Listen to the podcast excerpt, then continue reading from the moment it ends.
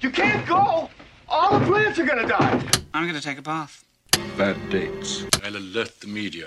Boys, keep off the moors. It's evil!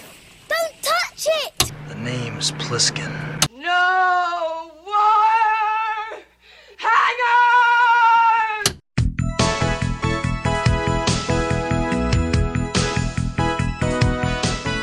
Welcome to Vintage Video, where we're rewatching the 80s so you don't have to. We'll be reviewing every major film release of the 1980s in chronological order, overanalyzing what you've seen and spoiling what you haven't. I'm Patrick O'Reilly, I'm Jesse Bayless. And I'm Richard Wells. and today we're discussing The Legend of the Lone Ranger, released May 22nd, 1981.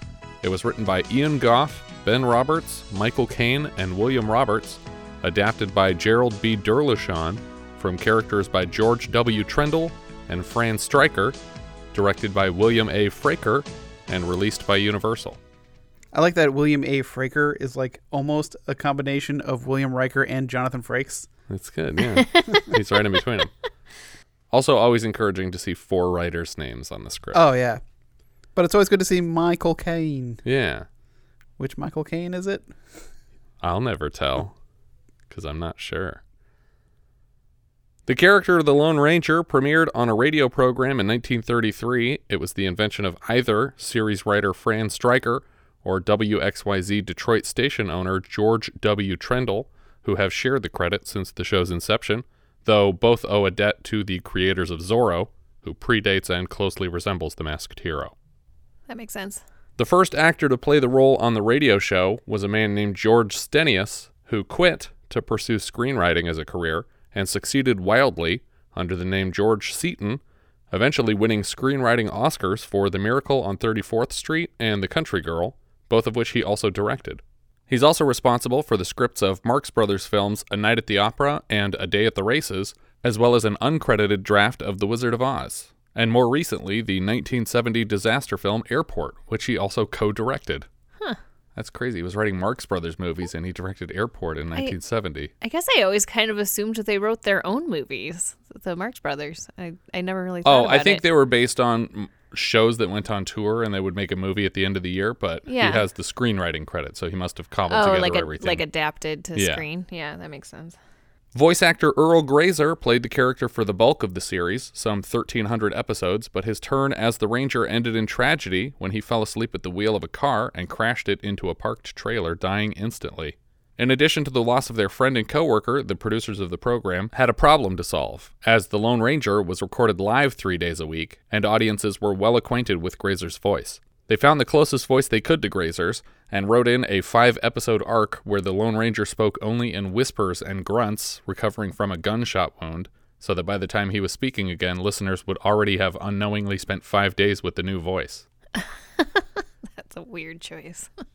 The program has since been adapted into books and TV shows and films. It has gone on to inspire, at least in part, other popular characters, most notably Batman, who, like the Lone Ranger, is a wealthy business owner who fights crime using a secret identity, and in most incarnations expresses a disinterest in killing the criminals he pursues. Is he a business owner? The Lone Ranger? In the in the radio show and the original television series, he owns a silver mine. Oh, okay. In fact, in the entire 22 year run of the radio show from 33 to 56, the Lone Ranger only actually killed one enemy. Two live action serials were produced by Republic Pictures in 38 and 39, starring two different actors, Lee Powell and Robert Livingston, as the hero, but his sidekick Tonto is played in both films by Victor Daniels, born Victor Vasquez, and amusingly credited as Chief Thundercloud. That you, you mean like his actual name is like not not as Tonto isn't Chief Thundercloud, but In the call- credits, it says Tonto is played by Chief Thundercloud. okay, just making sure that they that they didn't change his name in the show. You're no, saying that they they changed his name in real life. Okay. His chiefdom was granted as an honorary title, and he has no proven Native American heritage, though he claimed to belong to many tribes. Stryker adapted the Lone Ranger character into a series of books, which, together with the radio show, were adapted into a long running popular television series that ran from 49 to 57, where he was portrayed by Clayton Moore for all but the third season of the series, when he was briefly replaced by actor John Hart. The Lone Ranger's sidekick Tonto was played on the television series progressively for the time by an actual Native American named Jay Silverheels, a Mohawk from the Six Nations Indian Reserve in Ontario, I say appropriately because the Lone Ranger's business, in the radio program and subsequent adaptations, is a silver mine, so Silver Heels is the perfect choice. And that silver mine provides him with all the cash he needs and an endless supply of silver bullets. Ah. In 1954, Jack Wrather bought the rights to Lone Ranger and immediately set about preparing a film adaptation. The first couple feature length Lone Ranger films were completed in 1956 and 58, titled The Lone Ranger and The Lone Ranger and the Lost City of Gold.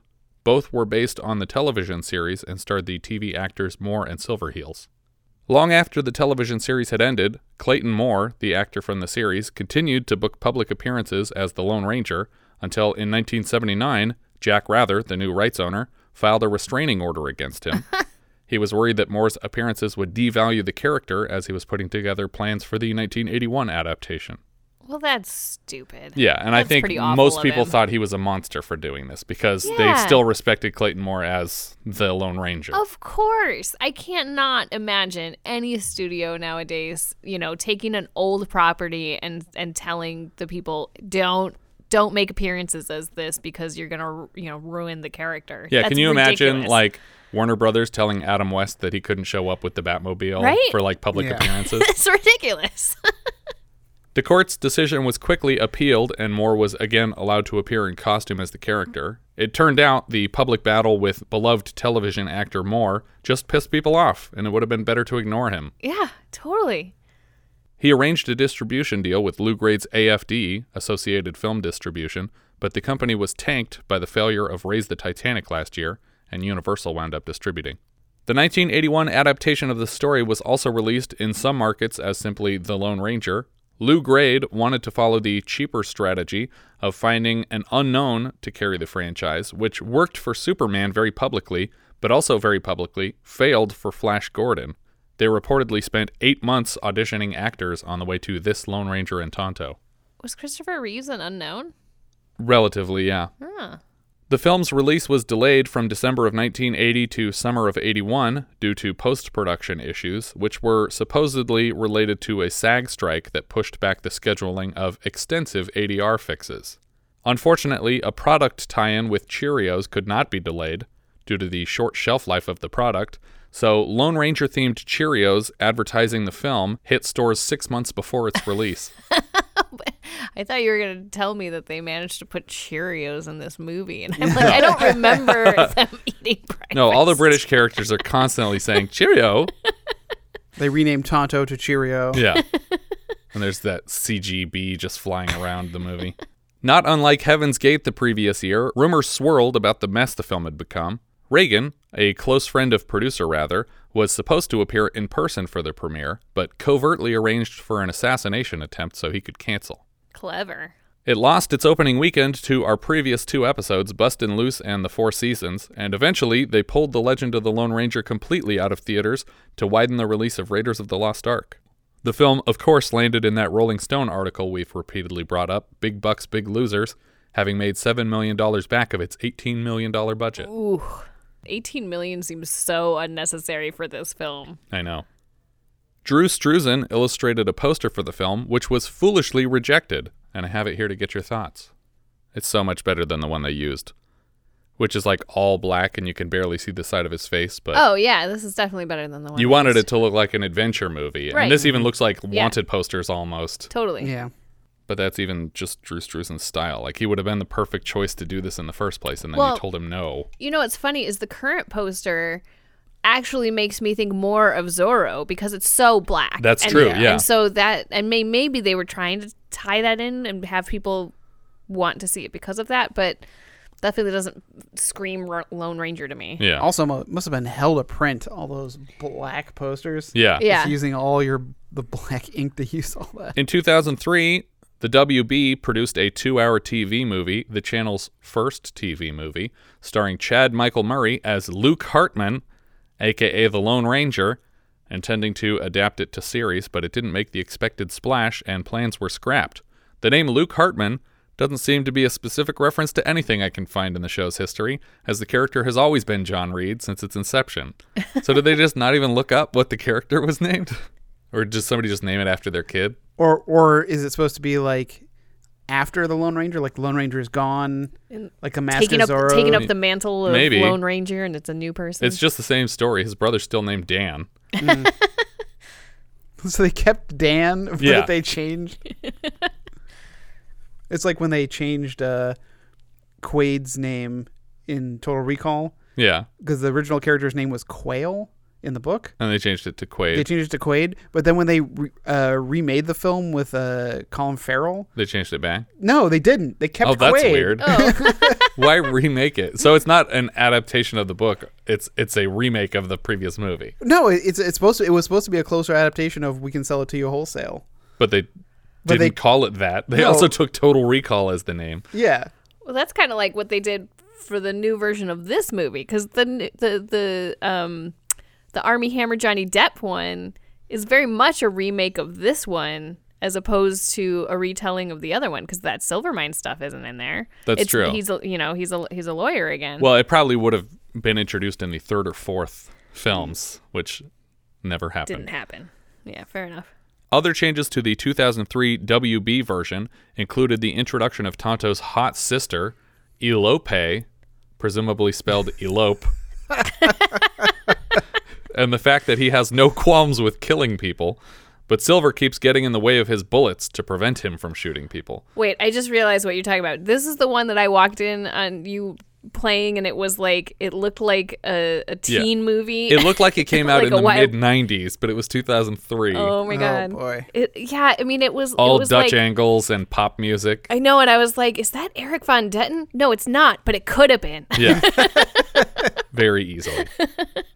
The WB version was written by my good friend Stacy Title, who I worked with for all of four hours operating video assist on the set of Snoop Dogg's Hood of Horror, and she for sure does not remember me. but she was always very kind, and she also directed a great film called The Last Supper that I recommend checking out if you haven't seen it. Ron Perlman, Cameron Diaz, good stuff. In 2013, the story was adapted again by the writers and director of the first Pirates of the Caribbean films, starring Armie Hammer as John Reid and Johnny Depp as Tonto. The villains of this version were played by William Fichtner as Butch Cavendish and Tom Wilkinson as Railroad Tycoon Latham Cole. I love Fichtner as Cavendish. He's Like, great. Oh my god, he's so creepy looking. It actually really reminds me of so- some of the character design that you also see in Rango. Like Sure, just yeah, yeah, sort yeah. of like the like really gritty. It's the same director, right? Western stuff. Uh, Rango was um Verbinski, wasn't it? Yeah, Yeah. yeah. Verbinski. Oh, did Didn't- he do? Did he do the um Lone Ranger too? I'm pretty sure because he did Pirates of the Caribbean. I don't know. Bringing it up. Oh, Yeah. cool. Yeah. Well, I mean, the aesthetic is definitely in line with. Yeah, I mean, Yeah, that makes pirates sense. as well as, as I love Rango. William Fichtner in almost everything. The, Yeah. And the only times where I don't really care for him is 100% not his fault. It's because uh, Michael Bay produced that Teenage Mutant Ninja Turtles movie Yeah, where he plays Shredder for some reason. Yeah, but I think that the the grittiness of the of the um 2013 one is is really great. yeah. Is he Shredder or is he. He's not a Rokosaki, right? He's like a guy who's facilitating Shredder's work or something? Yeah, yeah. I don't think that he was the actual Shredder. Right. That would be weird. But he's great in The Perfect Storm or Go. Like Go is one Oh, of my go! favorites. It's, it's Confederated products, yeah. Uh, that's wonderful stuff. and, and his very short scene at the beginning of The Dark Knight. oh, right. Yeah, yeah, the yeah. bank manager. Oh yeah. Ironically, Wilkinson would also appear as Seth Rogen's father in The Green Hornet two years earlier, the original Green Hornet series having been a spin off of The Lone Ranger, following the adventures of the Lone Ranger John Reid's great nephew, Britt Reid. We start in the open plains of Texas, 1854. A gang of cowboys on horseback are firing on a lone Native American boy racing ahead of them. The boy is clotheslined by a branch and knocked from his horse and then tumbles over a small cliff face. A young rancher grabs him and pushes him into the shadows, advising him to keep quiet from below. The men above them search for the boy until they hear gunfire. They're at the Reid place. Come on, we're missing it. The boy huddling over the Native American hears this and begins running toward the family farm. We learn that this is John Reid, and the gang of cowboys is headed after his family. We cut to John's father, Mr. Reid, defending his family farm from the porch as the cowboy gang toss lit torches through his windows, setting the home ablaze. Young John races home, and the Native American boy, who we will come to know as Tonto, follows him. One of the gang lassos John's mother and drags her through the dirt with his horse, and then he drags her into an open field of crops and shoots her in the face. Yeah, I, I did not know what to expect from this movie at this point. Yeah. Yeah. It was a little intense. I thought it was going to be this dark the whole time at this point.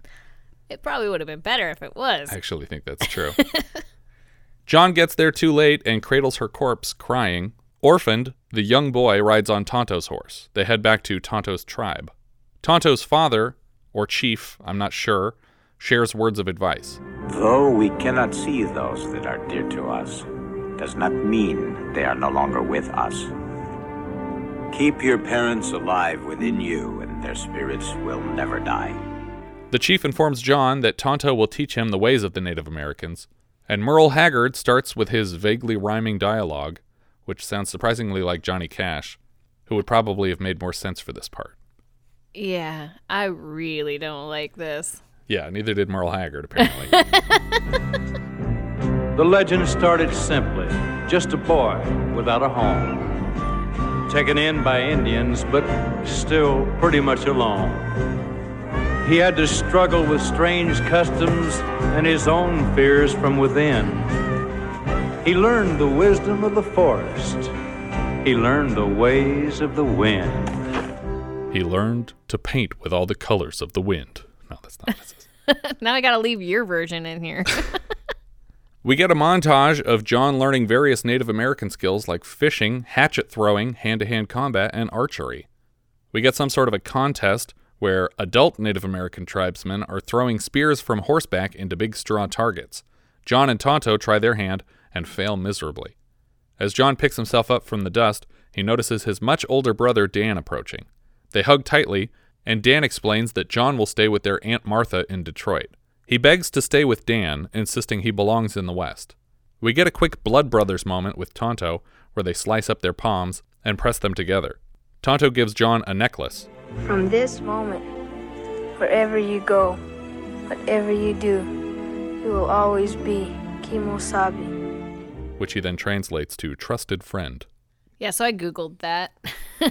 Technically, there is no agreed upon translation for the phrase, and the consensus seems to be that the word actually came from a camp founded in 1911 called Camp Kimosabi near Lake Mackinac in Michigan, which was uncoincidentally run by the father in law of James Jewell, director of the original Lone Ranger serials, who actually filled in voicing the titular character for an episode.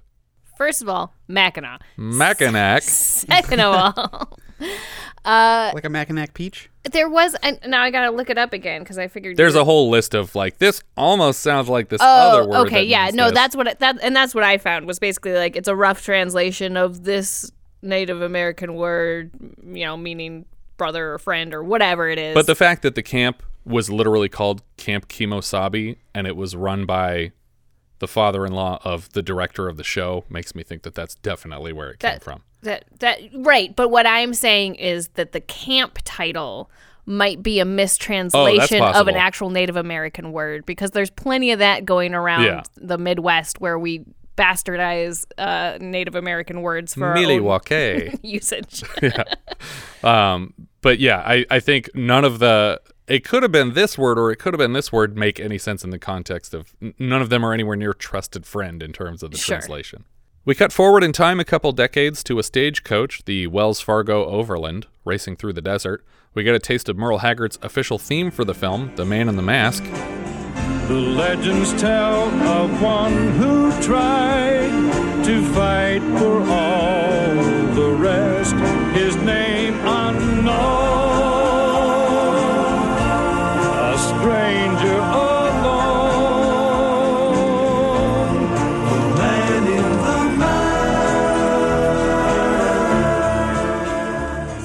I actually like the song. I don't care for the talking throughout the film, but the song I kind of like. eh, I could do without the whole Merle Haggard part. I can see what they were trying to do. Like there was a lot of westerns that had like these weird ballads. And I think that these narrations were a part of the show, like the original radio series, but they didn't rhyme like this and they weren't musical. Yeah, I think that's the part that bothers me. Is like I don't I don't mind the voiceover in general because I think that that does harken back to like a radio play type of situation, but I think the fact that it sounds like a children's book bothers yeah, me. Exactly. Yeah. Well, the there's a James Coburn movie called Waterhole Number Three, uh, and all throughout that the, that film, there's a re- repetition of a song that's supposed to be echoing themes. Yeah. and that's what this whole Merle Haggard thing reminded me of. Yeah. Before she can even take her seat, the carriage races off and she nearly falls in the lap of a handsome stranger. As they ride, she tries to read a book, but eventually asks to trade seats with a passenger facing the opposite direction, uncomfortable reading while moving backwards. The handsome gentleman, who introduces himself as the adult John Reid, is the first to offer his seat. She's a wonderful writer, isn't she? Are you familiar with her? Well, actually, I prefer Century of Dishonor. I haven't read it. Well, you should. Helen Hunt Jackson is the author of these books. The one the woman is reading is called Glimpses of Three Coasts, but the man's recommendation, Century of Dishonor, is about the plight of the Native Americans, suggesting that John Reid is particularly sympathetic to the Native American causes. The man sitting beside John is headed west to sell his new invention, sunglasses. Now, apparently, when they told Clayton Moore that he couldn't dress as the bandit when he went places, he instead bought a pair of these big wraparound sunglasses that looked almost exactly like Mm. the mask that the Lone Ranger wears. Like the glasses that they give you after like cataract surgery. Right, exactly. And he would he would walk around wearing those because he's like, well, they told me I can't wear the mask, so I'm wearing these now. So they invented this random character who sells sunglasses so that they could kill him off to just be like, fuck you, Clayton Moore. Wow. Yeah. Is that true? Is that I'm really pretty sure, yes. Okay, because I, I kept waiting for the sunglasses thing to come into play. No, I think that was literally supposed to be a reference to Clayton Moore and his sunglasses that he wore. John tells the man that he's here to start an office to practice law. Suddenly, the carriage is being fired upon. One of the stagecoach drivers tries to push his horses harder down the road, while the other fires a rifle over the top of the carriage at their pursuers. The driver kills one of the bandits, and another bandit kills him. One of the passengers admits to having a gun but refuses to fire it, insisting it's not his fight. Uh, I think it is your fight. because if they kill one more of your drivers, you're in this carriage and you're going to be a prisoner of these people. Eventually, the gunfire enters the carriage and kills the sunglasses salesman, prompting the man with a gun to fire on another bandit, killing him. One of the bandits rides up ahead of the racing carriage and jumps from his horse onto the head horse pulling the carriage. He climbs down to the wooden harness, intending to climb his way back to the coach. Is, is that was that in, is that his intent? I don't know. I I thought his intent was to get to the lead horse to slow them down, and then he fell down, and then he was trying to work his way back to not get sucked under the wheels. Maybe.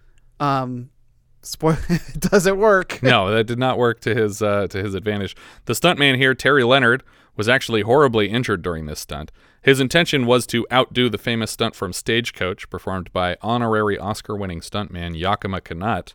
Leonard was supposed to slide directly under the carriage, catch onto the back of it, and then be shot off from there.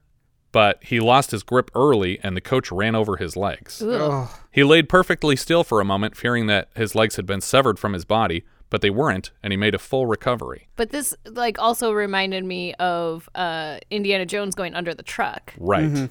Later that year, he would perform almost the exact same stunt, doubling Indiana Jones There you in. Raiders of the Lost Ark. the pack of bandits is down to two now, and one of them shoots the last surviving coachman. John somehow senses that they're racing along without a driver and climbs out to the front carriage, pulling the horses to a stop. The bandits pick the carriage clean and even go through the corpses on board for valuables. Their faces are obscured by bags with eye holes cut in them. Do you guys recall the last time we saw that? I'm not going to go through the whole list, but what's the most recent? Um, uh, happy birthday to me. No, not ha- the other one. Bloody birthday. No. More recently than that. Shit. No, the Elephant Man was older. Uh, more recent than that was. I don't know which one. Oh, what, did, did he wear a bag for Friday the Thirteenth Part Two? Yes. Oh, okay. He only had one eye hole, but he wore a bag. The bandit going through the sunglasses guy's coat finds a lot of cash, but he keeps it to himself. The other bandit seems captivated by the female passenger they've captured. When the man starts to move toward her, John jumps from the top of the carriage to tackle him to the ground, and when his partner pulls out a gun, the Asian American gentleman throws a knife into the man's leg, disarming him. The female passenger, Amy Stryker, thanks John for saving her life. As they pull into Del Rio, they are preceded by the town crier, a child on horseback who announces that the Wells Fargo stagecoach was held up and that everyone has been killed. This news catches the attention of the Del Rio Dispatch editor, Lucas Stryker, whose niece was on board. We get another chapter from Merle Haggard's narration. Del Rio was a town in trouble, a town with a gun in its back, plagued by crimes that just wouldn't stop and cursed with a sheriff who wore black. So you'd think they'd be suspicious, but simple folks rarely are. They're willing to trust their law to just about any man who wears a star. Whoa. Sheriff Wyatt steps out of the local bar, dressed in all black, just as Haggard predicted, and played by Matt Clark. Mr. Stryker is elated to find that his niece Amy has survived the encounter with the bandits, two of which are handed off to the sheriff, who promises they'll both hang on behalf of the bandits who didn't make it to town. John Reid offers a deposition to the deputy in the event of a trial for these men, but the deputy doesn't even know what a deposition is. Do you need a deposition? I don't know. You got one you want to get rid of? Amy introduces John to her uncle Lucas and invites him to a home cooked meal. Unfortunately, he has to take a rain check because he's due at the ranger post this evening to see his brother Dan. Dan is not happy to see him because he thought sending the kid to Detroit would keep him safe forever. You don't understand. It's still a frontier. It forces you to make sacrifices, to make choices. Your heart can't tell you what to do, your gut tells you. John assures him that his gut says he belongs here, and Dan, not wanting to put up a fight any longer, gives his brother a big hug. The one he's been waiting for since he got here. We cut to that night, and Danny mentions that his wife took his son and left for Richmond with almost no notice. They don't intend to come back until the West is tamed. Dan here is the grandfather of another hero known as the Green Hornet, meaning that Danny Jr., his son, who is whisked away, is the Green Hornet's father. Dan mentions that his biggest problem in this neck of the woods is the Cavendish gang, and John says those are the men that robbed his stagecoach on the way in. Cavendish don't rob stages. Cavendish robs ranches. Been grabbing land, driving the owners off, robbing, killing, burning. Who is this Cavendish? They're led by a man known as Butch the Butcher Cavendish, who is a major dishonorably discharged from the Union Army. He was court martialed personally by General Grant after the Battle of Chattanooga. He mentions that General Grant, who is now the president, is planning to make a visit to this territory to hunt buffalo and make speeches. Everybody in the whole town's gonna turn out there and wave little flags at him. Me? I like to piss on him. He's the President of the United States. He's a liar and a drunk. Piss on the president. Piss on the cabinet. They ain't gonna help us out here, you know. In Texas, robbers are outlaws. In Washington, robbers are elected. Isn't that right? Facebook memes, y'all. Like things have not changed. I have to assume that even in 1850s, this was a really stale take. Merle Haggard opens another chapter. Butch Cavendish lived undisturbed, waging his private war. And men who made mistakes were simply men he could not afford. Some say he was a monster, and others called him mad. Let's just say Butch Cavendish was everything that's bad. Woof. Ugh, God. Great rhyming, kids. Uh, also, I am not a fan of how their fort is built. Like right on a On river. a river? Yeah, that's a terrible idea. th- That's, that is, there's going to be flash flooding and this all going to be gone. yeah, put it next to the river if you have to. Yeah. But over the river? That's ridiculous. We see soldiers lined up along a river beside a fort, and Butch Cavendish, as played by Christopher Lloyd, addresses his men. He orders the two men who survived the stagecoach robbery to death by firing squad. Do you guys recall the last time we saw two men executed by firing squad sitting next to each other in wooden chairs in the middle of nowhere? I do. Yeah. Spoiler alert, it was. Breaker Morant. That's correct. Sheriff Wyatt comes around the corner and suggests that these two men haven't done anything that he wouldn't do in their position, but Cavendish implies that anything less than complete loyalty and subservience is cause for execution. His his whole speech is very M Bison. Yeah. Like even even even his his cadence is very Raul Julia. Yeah, which I think funny. is funny that they'll both be in a movie together later. As brothers. Yeah. The men are shot and killed, but we cut on gunfire to fireworks erupting at a nearby celebration of Dia de los Muertos. So that's establishing then the time of year. Yes, we're just after Halloween, the day after Halloween. Seems like an odd time to place this film. Yeah, you should have been wearing the mask yesterday. Oh, that would have been so great. If it was a Halloween costume first. Yeah, like he like he, he's attending like a fancy like masked ball, you know. There you go. Oh, Just God. happen to have it. Missed opportunity. Otherwise, it's like, can you imagine like going How- into yeah. a general store and be like, ah, do you have any like masks? uh, just no, wondering. not smaller than this one. Like it just like just covered my eyes. Yeah. Yeah. what would that be for though? Because I mean, I could still recognize you. It doesn't provide any anonymity. I don't know. I I want to test and see how well it works. See, that's why I thought the sunglasses were going to come into play. I Yeah. thought I thought that that he was going to have modified these sunglasses in such a way to look like the Lone Ranger mask. Also, there's only one guy out here in the West who knows what you look like, and he dies pretty quick. So mm. nobody knows what you look like. So why do you need a mask? I, I also think it's very racist that they can't identify Tonto ever. Yeah. yeah, he doesn't need a mask because his Native American hood is his mask. it's very upsetting. Wow. Also, isn't the whole point of a superhero wearing a mask to protect his loved ones? yeah. Does the Lone Ranger have loved ones? Well, he has a secret identity, I guess. I mean, he's He, got. his his loved one is his other self. I don't want people to hate me for saving the day, Well, well, I mean, Superman doesn't have a alter. but he has. Lois Lane Well, and his family but, that- who he but, cares but Clark about. Kent isn't protecting that. He's not. No, Then why does he pretend to be a different person during the day? that's that's the whole question. That's that's that's the question that Bill and Kill Bill brings up.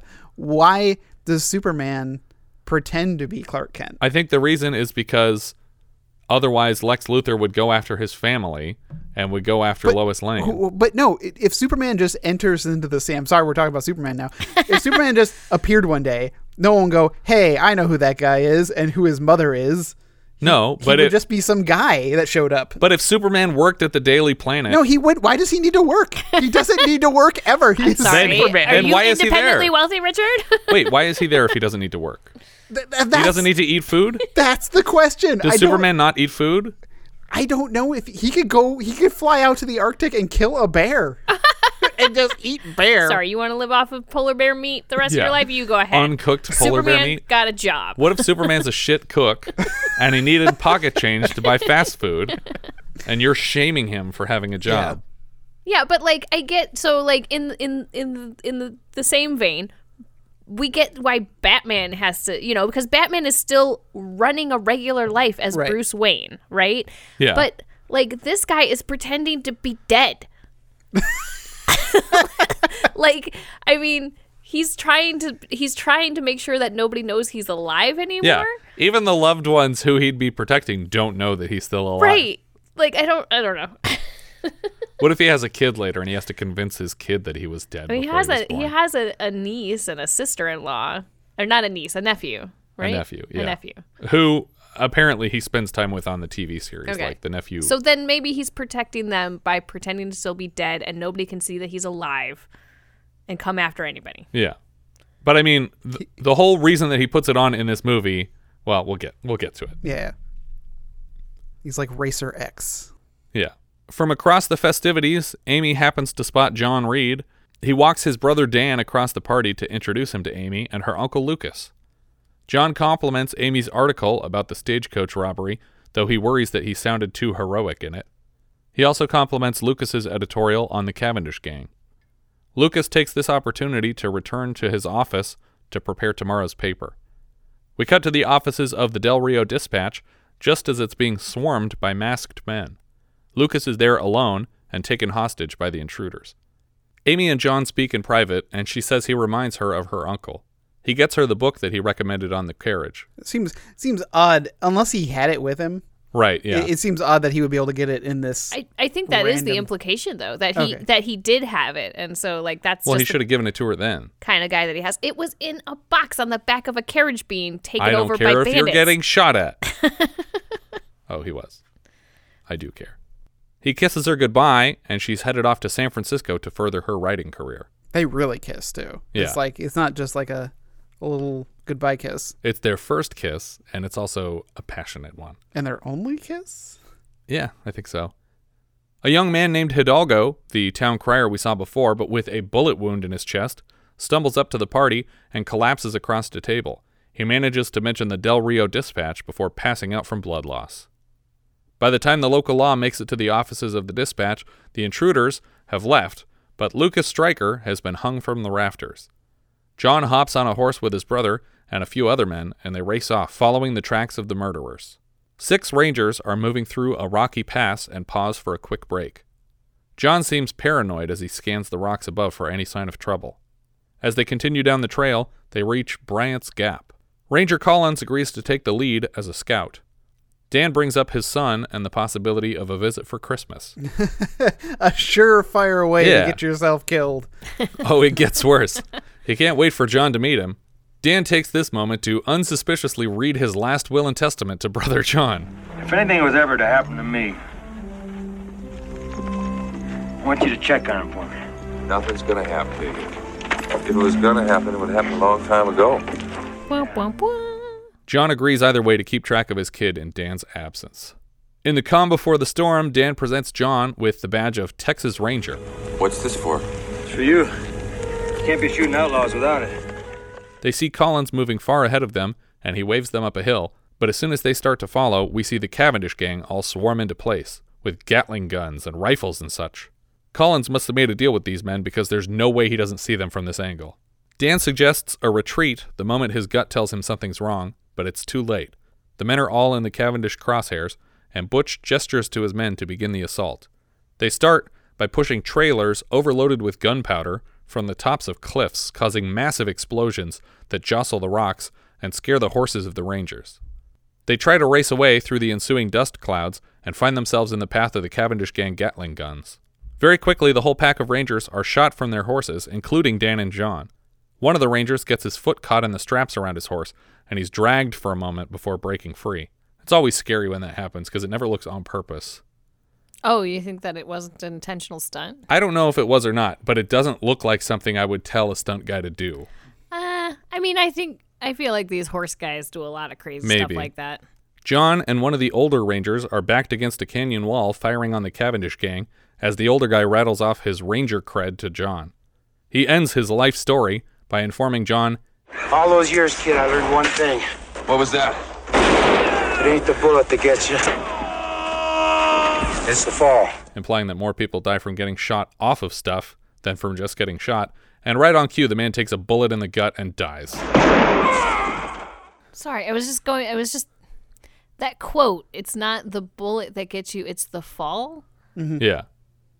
It doesn't make any sense to me. Well, I think he's saying that when people get shot, they they die from like falling off their horse or from falling off a cliff or from falling off a train after getting shot more often than they die from the bullet wound. Oh, okay. I mean, I just thought it was like I thought I thought he was joking because that's like the that's not how the quote goes. How does the quote go? It's not the fall that gets you; it's the landing. Oh, okay. Or it's the sudden stop. It's the sudden I wanted stop. to just say the saying goes, two in the hand is worth one in the bush. it's like, no, that's backwards. No, I'm just like, uh, uh, like bullets and falls. I don't think go as hand in hand as what I assume this. Those are the two things that killed everyone in the Wild West. It- Either falls or bullets. That's all there was. what it should have been was it's not the bullet that kills you, it's the fall. And it's not the fall that kills you, it's the sudden stop. Okay, and it's not go. the sudden stop that kills you. It's the shitty doctors we have out here. It's the infection when they try to remove that bullet after you fell down. Just cut off all his limbs. and throw him off another cliff. It's all these leeches we put on you. I think it's, I think we're after leeches, or maybe we're not. I don't Wait, know. are these the man-eating leeches or the medicine leeches? I keep them in the same bucket. I was thinking of Family Guy when Brian's getting acupuncture, and and he's got all those needles. He's like, and he keeps going. Ah, sorry, doc. It's hard for me to relax. You have to keep the needles next to each other, and there's a box that says poison Curare. needles and regular needles. and the doctor goes, Why? What do they say? Now Dan and John are the only survivors of this mess, and they're both shot repeatedly. John is the last man moving around, cradling his dying brother as Butch Cavendish sets up to take the final shot. Cavendish hits Dan, leaving John to scream in agony at his brother's death, and then John is shot as well and collapses backward silent. We're now 40 minutes into the movie, and we finally have our Lone Ranger. Collins, The mole from this squad of rangers is instructed to check the bodies for signs of life and kill any survivors. Collins already feels super guilty about leading them to their deaths and tries to evade this command, but it's no use. One thing about that Cavendish, he knew how to set a trap. And he finished off the Rangers that day in Bryant's Gap. And Collins had to check them all till Butch was satisfied. Dead men lying everywhere. Bloody brothers side by side. Do you think they named it Bryant's Gap after they came up with the song, or they had it called Bryant's Gap and then Merle Haggard had to rhyme it with Trap? I don't think he wrote these rhymes. Oh God, I hope not. I, I have a feeling, and I haven't been able to confirm this anywhere, that the director let his grandchildren write the rhymes. I think they just they commissioned Dr. Seuss. Yeah. Said, "Are you doing anything? I have a he's like, western for you to write." Still dead. Was he dead by eighty-one? He was Probably. not. Dr. Seuss? Yeah, Yeah. I don't think so. Google it. Googling. He probably killed himself right after writing all these poems. He died at ninety-one. Same thing. What? No, I'm right. Ten years later is the same thing. Cavendish instructs his second in command to shoot Collins, but it isn't a fatal wound. It'd seem too coincidental if the only survivor wasn't wounded. Yes, sir, Major. Maybe we'll give you a medal. I really wanted them to shoot this guy once and then say it'd be too suspicious if the only survivor wasn't hurt, and then shoot him again and say, and even less suspicious if you all died. I mean, I was so sure. Like, why keep him alive at yeah, all? what is the point of that? I know, You I want the secret to get out? I That's was stupid. certain when they pulled their guns out and they're like, "It's real suspicious." I was like, "Oh, this guy's not gonna make it." Yeah. Well, I guess it's much like the sheriff that he has people on the inside. And he's got someone in the sheriff's office. He's got someone in the Rangers. ranger's office. Well, and I suppose it's like you leave one alive to tell the tale, right? You know. But you don't want him to tell the tale. I guess you leave that one alive to say, hey, if you work for Butch, then he'll only shoot your leg. and if you don't, he'll shoot your face. We cut to some time later as a hawk screeches through the canyon and the camera pans across the rocks to stop on Tonto with his horse. He finds the ranger corpses and rides down to check on them, and when he finds the brothers arm in arm, he makes a determination that John is not yet dead. He also notices John is still wearing the necklace that he gave him as a child. Tonto carries John to a cave and performs surgery on the unconscious man to remove the bullet from his chest. He treats the wound with Native American herbs and spices, no, I don't know, and performs some sort of religious ceremony over John in the night. John seems to struggle with nightmares about the attack, calling out for Dan in his sleep. Tonto tries to calm John and refers to him again as Kemosabe. Even in this almost unconscious state, the word strikes a chord in John's brain, and he recognizes his old friend. Tonto. Yes. And Tonto recognized John Reid by the amulet he wore. But John had once saved Tonto's life, so this evened up the score. Tonto had to hide his friend and keep him out of town. Because if Butch had known that one ranger lived, he was sure to hunt him down. But another ranger lived, right? So there's two. So he's one of the Lone Rangers, How do you pluralize the Lone Ranger? which is obviously the spin off of The X Files, starring the Lone Rangers. that predicted 9 11. That's right. Creepy. The next day, Tonto sits with the elders of his tribe and they complain that he would bring a white man here when the American government has done so much damage to their people. Nobody has reason to fill their hearts with hatred for the white man more than I. He's taken from me my wife and my child. But the man I brought here is my brother. And I will protect his life with my own if I have to. And if I'm wrong, and he proves to be an enemy, then I, Tonto, will decorate my lance with his white man's hair. Seems like there's a lot of story there that we're not getting. Yeah. Why do we leave out the fact that he had family that were killed by the white man? We, that should have been a scene, right? Mm-hmm. Tonto leads John out to a nearby ravine to find a white stallion that seems trapped by the ravine's rocky walls. What is it that brings two friends together? Or sends the waves to the sand? And what is it that drives a creature of nature to reach out to the world of man? Just such a creature was this great white horse, as wise and as wild as a runaway. And the moment John first laid eyes on him, he swore he'd ride him someday. Come on. These are so bad. As wise as a runaway? What does that mean? Also, isn't it a runaway? Can you use a simile to describe something that it is? I- Is it? It's just a wild horse. Isn't I mean, I doesn't guess- that make it a runaway? I guess 'Cause A it- run away from what? The- there are the- wild horses that never grew up in captivity. where are its parents? if it's not cohabitating with its parents, I mean- it's a runaway. Um, And I guess I'm they did all that come is from the not Spanish. accurate. D- depends how old the horse is. It has reached the age of independence. How old was this horse? To the day. Go. Well, the, the horses in America, wild horses were extinct, and the Spanish brought in all the horses. Is that true? I believe so. I believe all the wild horses that exist are, le- are left over from the Spanish that just got away and just started living out in the Oh, nature. That's possible. I know there was a bunch of them in China in the 1970s. That's true. 200 million horses?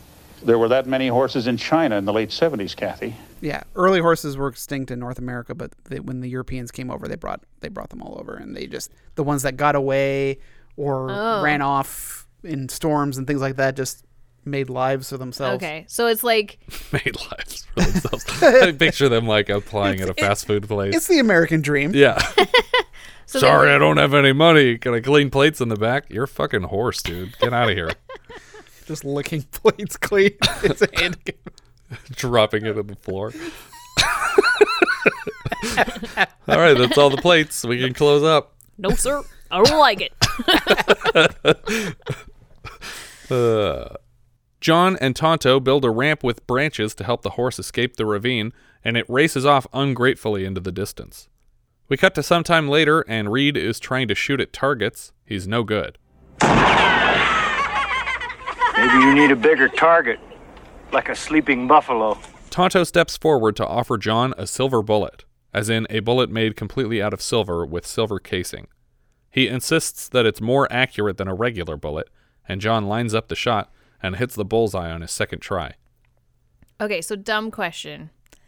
Um, so like I know that there's the I don't know euphemism analogy. I don't know what it's called. When you say a silver bullet, like it means like the thing that solves all your problems, right? I don't know. Is that true?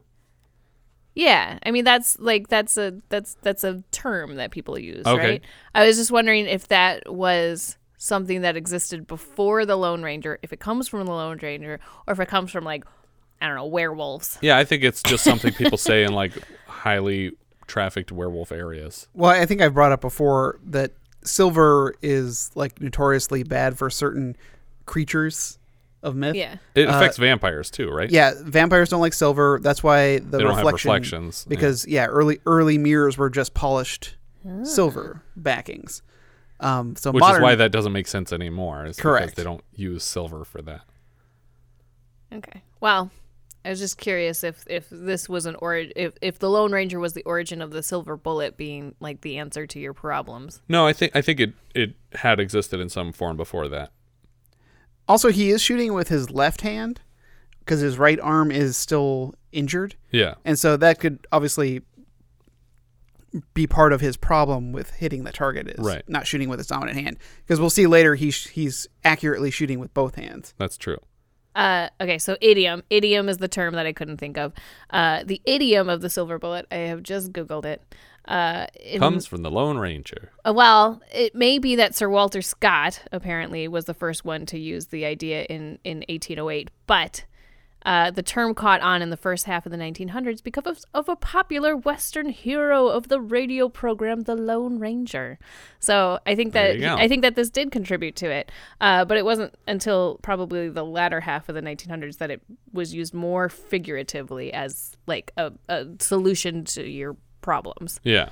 I feel like I'm usually referencing Walter Scott when I say Yeah, it. probably. Yeah. That makes sense. When was Lawrence of Arabia written? After it took place.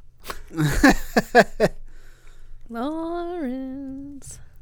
Lawrence of Arabia. He's an English guy. Well, only because I only mentioned that because uh, he says that they can only kill me with a golden bullet. Oh, does he? Yeah. Well, that's different, Richard. It's a different metal. Also, I feel like a golden bullet wouldn't do it, but I would tell people that too, so that they thought that worked. You can only kill me with a jello bullet. The only thing that kills me is a burrito. I better not accidentally get fed a burrito by any of you assassins.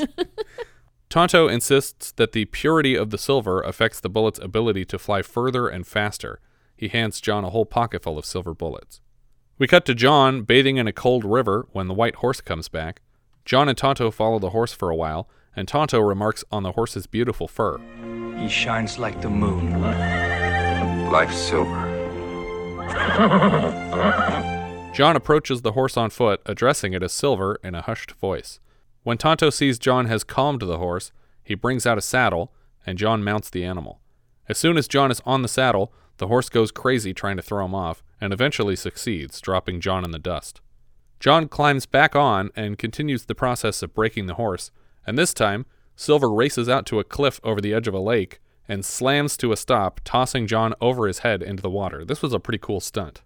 Yeah, but this whole sequence was done in slow motion, Yeah. and it goes on for over three minutes. Does it really? It's like three minutes of slow motion of him getting on and off the horse, and and he never successfully breaks it. No, he doesn't, yeah. on camera. So it's really unsatisfying. We cut to John dual wielding with silver bullets and knocking the arrows and feathers off of a row of arrows stabbed through a tree. Tonto informs John that when he found him, he was looking for a team of men that raided his village, likely the Cavendish gang, and John agrees to join him in tracking these men down. That night, John announces a plan. They will return to Bryant's Gap to bury the five fallen rangers with a sixth empty headstone marking his own name. but that doesn't make any sense because someone would have had to have buried them. Yeah, well, whoever found them buried them, would be the implication. right, but somebody knows how many bodies were there originally, right? Well, yeah, but everybody knows that six men went after them. Mm. But the problem is there should only be five graves because Collins didn't die there. Or were there seven guys on the I thought there were six. He will maintain the element of surprise so long as Cavendish thinks him dead. Is it count, then does it count as faking your own death if you survived? Yes, that's you can't not die if you're faking your own death. If you death. actually die, you failed. You're not- you're reeling Me- your me- own me death. faking your death is is setting up for yourself to pretend to die so it looked like you died. He didn't he he he didn't intend to get right, shot but and okay. pretend to die. There were people who faked their own death when 9/11 happened, and they left town and they let people think that they died in 9/11. So Okay. this is this is the same thing as that. Because they didn't set up the thing that supposedly killed them. But they let it look like their death. Got it. All right, I'm on board. We cross dissolve to John as he speaks to his brother's grave, promising revenge. He turns around for a dramatic reveal of the Lone Ranger's iconic mask, and the William Tell overture strikes up, which served as the opening and closing theme to the original series.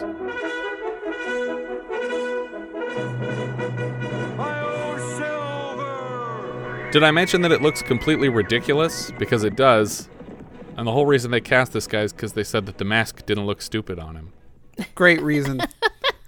it's a great reason to do it. Yeah, you spend eight months looking for the right guy, and you're like, that looks less stupid. Sure, you're it. So were they fully admitting that the mask is just dumb? Yeah, and they also said that the distance between your eyes makes a huge difference in how ridiculous you look wearing one of those masks.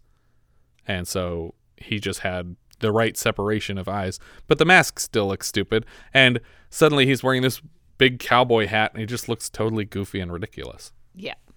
The William Tell Overture is actually more famous now as the Lone Ranger theme than it is as the overture of the opera William Tell about the Swiss folk hero who supposedly shot an apple off the head of his son with a crossbow to avoid a public execution. In an interview promoting the film, producer Walter Coblenz said, This is not Blazing Saddles. When he puts on the mask, you're going to believe it. And was he wrong? I want to watch Blazing Saddles. yeah. They cram the rest of the Lone Ranger's famous imagery into the same five seconds of the film, with a shot of the Lone Ranger silhouetted against the sunset riding his trusty horse Silver, who rears up on his hind legs as he utters the catchphrase, Hi ho, Silver! The Lone Ranger and Tonto race past Vasquez Rocks, and we see them in profile for a slow motion shot, but because the background is just sky, it looks very fake. There are now 38 minutes left in the film, and the hero we've been waiting for is finally taking shape. Haggard introduces the third act. Now, John Reid was just a memory. The masked man had taken his place. But that doesn't mean his heart wasn't touched when he saw Amy Stryker's face. Amy had stayed to do her uncle's work and to keep his dreams alive. But unless the masked man could find Cavendish, true justice would never survive. The Lone Ranger wears a mask to visit the turncoat Collins in a mostly empty bar. The brave survivor of Bryant's Gap. That's right. He asks Collins what it was like and if Cavendish was leading the bandits, and Collins claims not to know, before mocking the mask. I want you to take me to Cavendish. How would I know Cavendish? You led the Rangers to him, and now you're going to lead me to him. Oh, you're one of the Rangers and you survived. Because only you would know that. The Ranger asks Collins how they paid him, but Collins won't admit anything until John drops his badge on the table and Collins realizes that another Ranger survived the slaughter. Ironic as Collins was put in charge of assuring they were all killed. While the Lone Ranger continues interrogating Collins, a gun peeks around the corner of the bar, and all Collins can say is, Train. What train? before he's shot in the heart. Train. He wants a train. Just as Collins collapses, Sheriff Wyatt enters with a few other men, and they blame the scene on the masked man, who is no longer here. On his way out, Wyatt informs Tonto that he'll hang alone in the absence of his friend. So I guess he just left Tonto outside while he did this? Or, or Tonto was in the room. And Was he? Yeah, it's, but and it's Tonto like didn't leave with him? yeah, I know. it's like a dick move. Just like, oh, bye. We cut to Cavendish with a full model train set to plan an attack. As he points to various train cars on the track, he labels the last one the presidential car, and we are reminded that Grant is coming to town. Comically, this is not the only Western wherein Christopher Lloyd demonstrates a plan of action with a model train. I apologize for the crudity of this model, but I Yeah, just... no, Doc, it's not the scale. It's okay, Doc. The plan here seems to involve the president's train entering a tunnel through a large mountain and presumably being trapped inside somehow. We cut to Tonto in a jail cell listening to the bloodthirsty crowd outside, who seem to blame him for something important. I don't know what. They killed. They killed. He killed Collins. But they know that he didn't kill Collins. They they said your friend killed Collins, so I guess you're going to hang alone. Yeah, but he's. They, that's the justice. That's their mob justice. I guess. Wyatt tells three men from the crowd that they are welcome to retrieve the prisoner and walk him to the gallows. As they collect him, one says, There's only one kind of good Indian. Do you guys recall the last time we heard a character say that? Uh, Mountain Men? No. It was present day for 1980. Oh, um, it was uh that uh Clint Eastwood movie. Yep. What was the name of that movie? Bronco Billy. Bronco Billy. Thank you. The only good Indian's a dead Indian. For some reason, Merle Haggard pipes up again here. I don't guess anyone stopped to ask what Tonto was guilty of. That didn't stop him from wanting to see him swinging high above. But Tonto showed no sign of fear.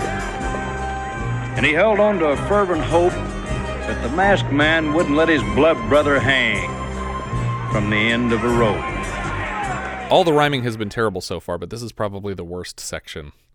Apparently, Haggard was pretty pissed about having to record these because he didn't even like the original song because they weren't his lyrics. And he, they had, it was like pulling teeth to get him to record all these balladeer moments. That was he contractually obligated? I guess. I or it was something been where he like, thought he wanted to make changes to it, and they were like, no, no, no. We trust my Just- grandchildren more Just than do we trust. one with the original lyrics, Right. and Yeah. then they used it, right? Yeah, that's And you- exactly what happened. you do your better version, and then we'll get one just how it is on the page. Just for safety, you know? I was absolutely certain that Tonto would die in this scene, so it was very tense and dramatic. Mm-hmm. but completely unexpectedly, the Lone Ranger shoots the rope, and Tonto makes a run for it. The Lone Ranger races through town atop Silver, the horse, and collects his friend before they ride off into the distance. Nobody makes any effort to stop Tonto from leaving. Nope. Nobody follows them away. Nothing. They just he just rides in the middle of town, stops, his buddy gets on the horse, and they continue on. And not one person says, "Who was that masked man?" Nope. and I was waiting for it this whole time. Those Cavendish boys had been working real hard going over each step of their plan. Meanwhile, old Butch was mighty disturbed by reports of a strange masked man. Why? Why would he care about that? What does that have to do with him? Hey, Butch, there's a guy with a mask. He, he Okay. Killed, he killed Collins. Dot dot dot. Not that He- you they don't know that. Well, yeah, because They blame Tonto for it. and I guess that Co- Collins wouldn't have had a time to relay any of that, like that. Hey, this guy, there's a guy that knows about you. Well, I guess they had a gunman in the room that shot Collins. Yeah. So while he was talking to the masked man. Agreed. Yeah. So Collins did give information to a person who might be able to put it together. Yeah. But it's a stretch.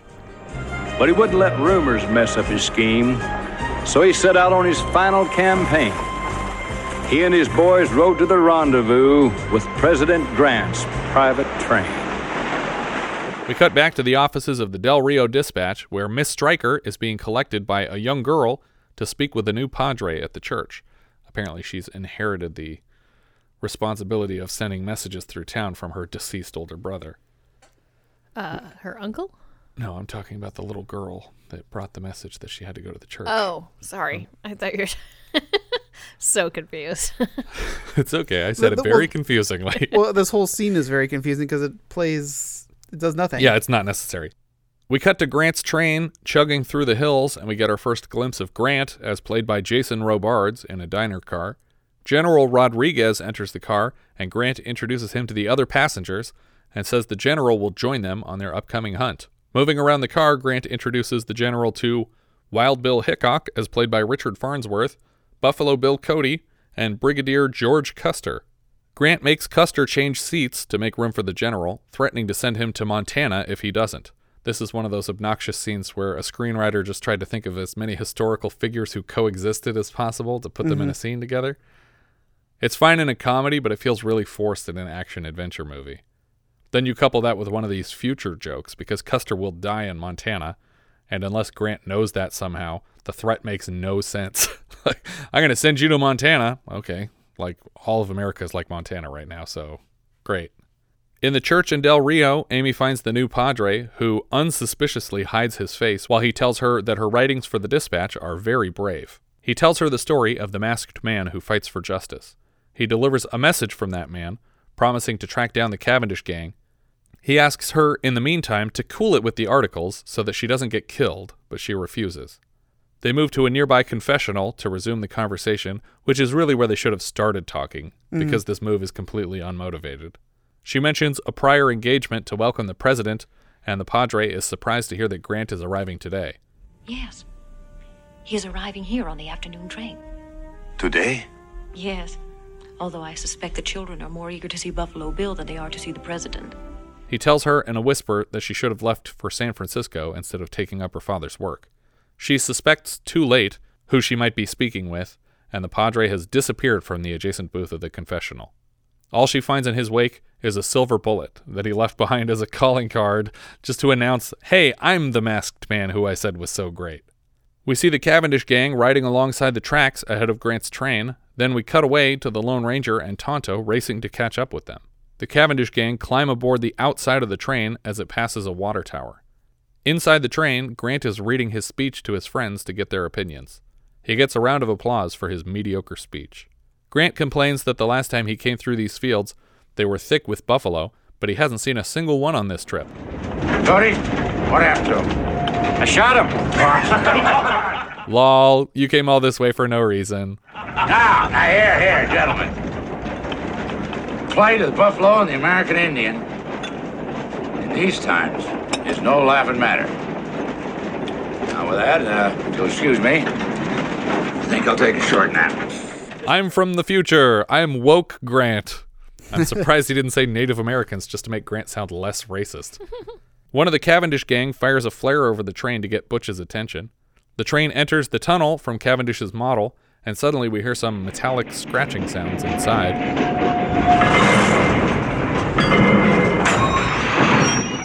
The last train car, the president's car, rolls backwards out of the tunnel. What just happened? I mean, I get that they disconnected the president's car, but how did they shove it in the opposite direction so fast? Well, they're they're on an incline. It would so- have to be a pretty steady incline for the thing not to follow Yeah. the train out of the other side of this rock. Also, how did they know that the president was in that car? That's true. Like, I, I thought the the whole point was to stop the whole train, so you have the train with the president. Because Yeah. because if you just detach cars, it's like what, what what happened if that car rolls all the way up and it's like a Lord Helmet moment from Spaceballs? It's like he's not in here. Yeah. it's like what? He had just stepped into the other car. Yeah, I mean- Whoops. like I, I get it. They have men on the train, but they none of them appear to be in a position to spot Grant in Yeah. any, in any case. I don't. They don't seem to go into the train at all. Yeah. And also, I feel like I don't remember how many it was. Four, or six guys all jumping on the train, but at different locations. Mhm. Like, why bother? Like, why? Why not all just get on at one of those places? Yeah. places? Why did you have to spread out? It, it's a two man at most operation to me, just to decouple the car and then someone to activate the manual brake and stop the car. Yeah. But uh, all these other guys, like they're one, one of them, like they jump onto the tinder. It's like Yeah. hey, a are- few of them look like they almost don't land it right. Yeah. Like one of the guys looks like he almost falls off.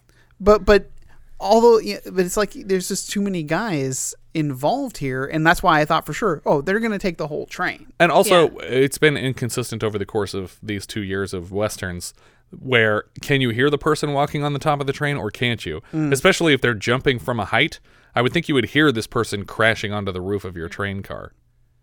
But I expected them to do something more like the Doolin Dalton gang from Cattle Annie, where they like either set a fire on the track in the tunnel, or they like block it off with rocks on one side, so that what the train engineer has to stop Mm. and then they just fill rocks in on the backside and they have the president trapped. Yeah, yeah. That like filling the whole tunnel up with smoke so that everyone's like choking and gagging when they Yeah. come out, so that they're disoriented, and then you could take the train pretty quickly, or even just do like the the uh, Brisco County Junior knockout gas. Just Yeah, have, yeah, yeah. have the whole tunnel filled with crazy knockout gas. Was there crazy knockout gas that was reliably not fatal at the time? Uh, I, I guess it doesn't matter. You just have to write letters saying, "We have Grant." and and just don't specify if he's alive or not. You couldn't do proof of life. How would you do it? You'd have Send to show a finger. How do we know this is Grant's finger? I can get you a toe by the end of the day with nail polish. Why did Grant wear nail polish? Just gonna say, yep, that's Grant's color. All right. The Cavendish gang flip the tracks so the president's car will take a turn off of the regular passage. Grant finally awakens from his nap and he notices that he's headed in the wrong direction and no longer connected to his train. The gang tightens the brakes on the presidential car to slow it down for the track switch.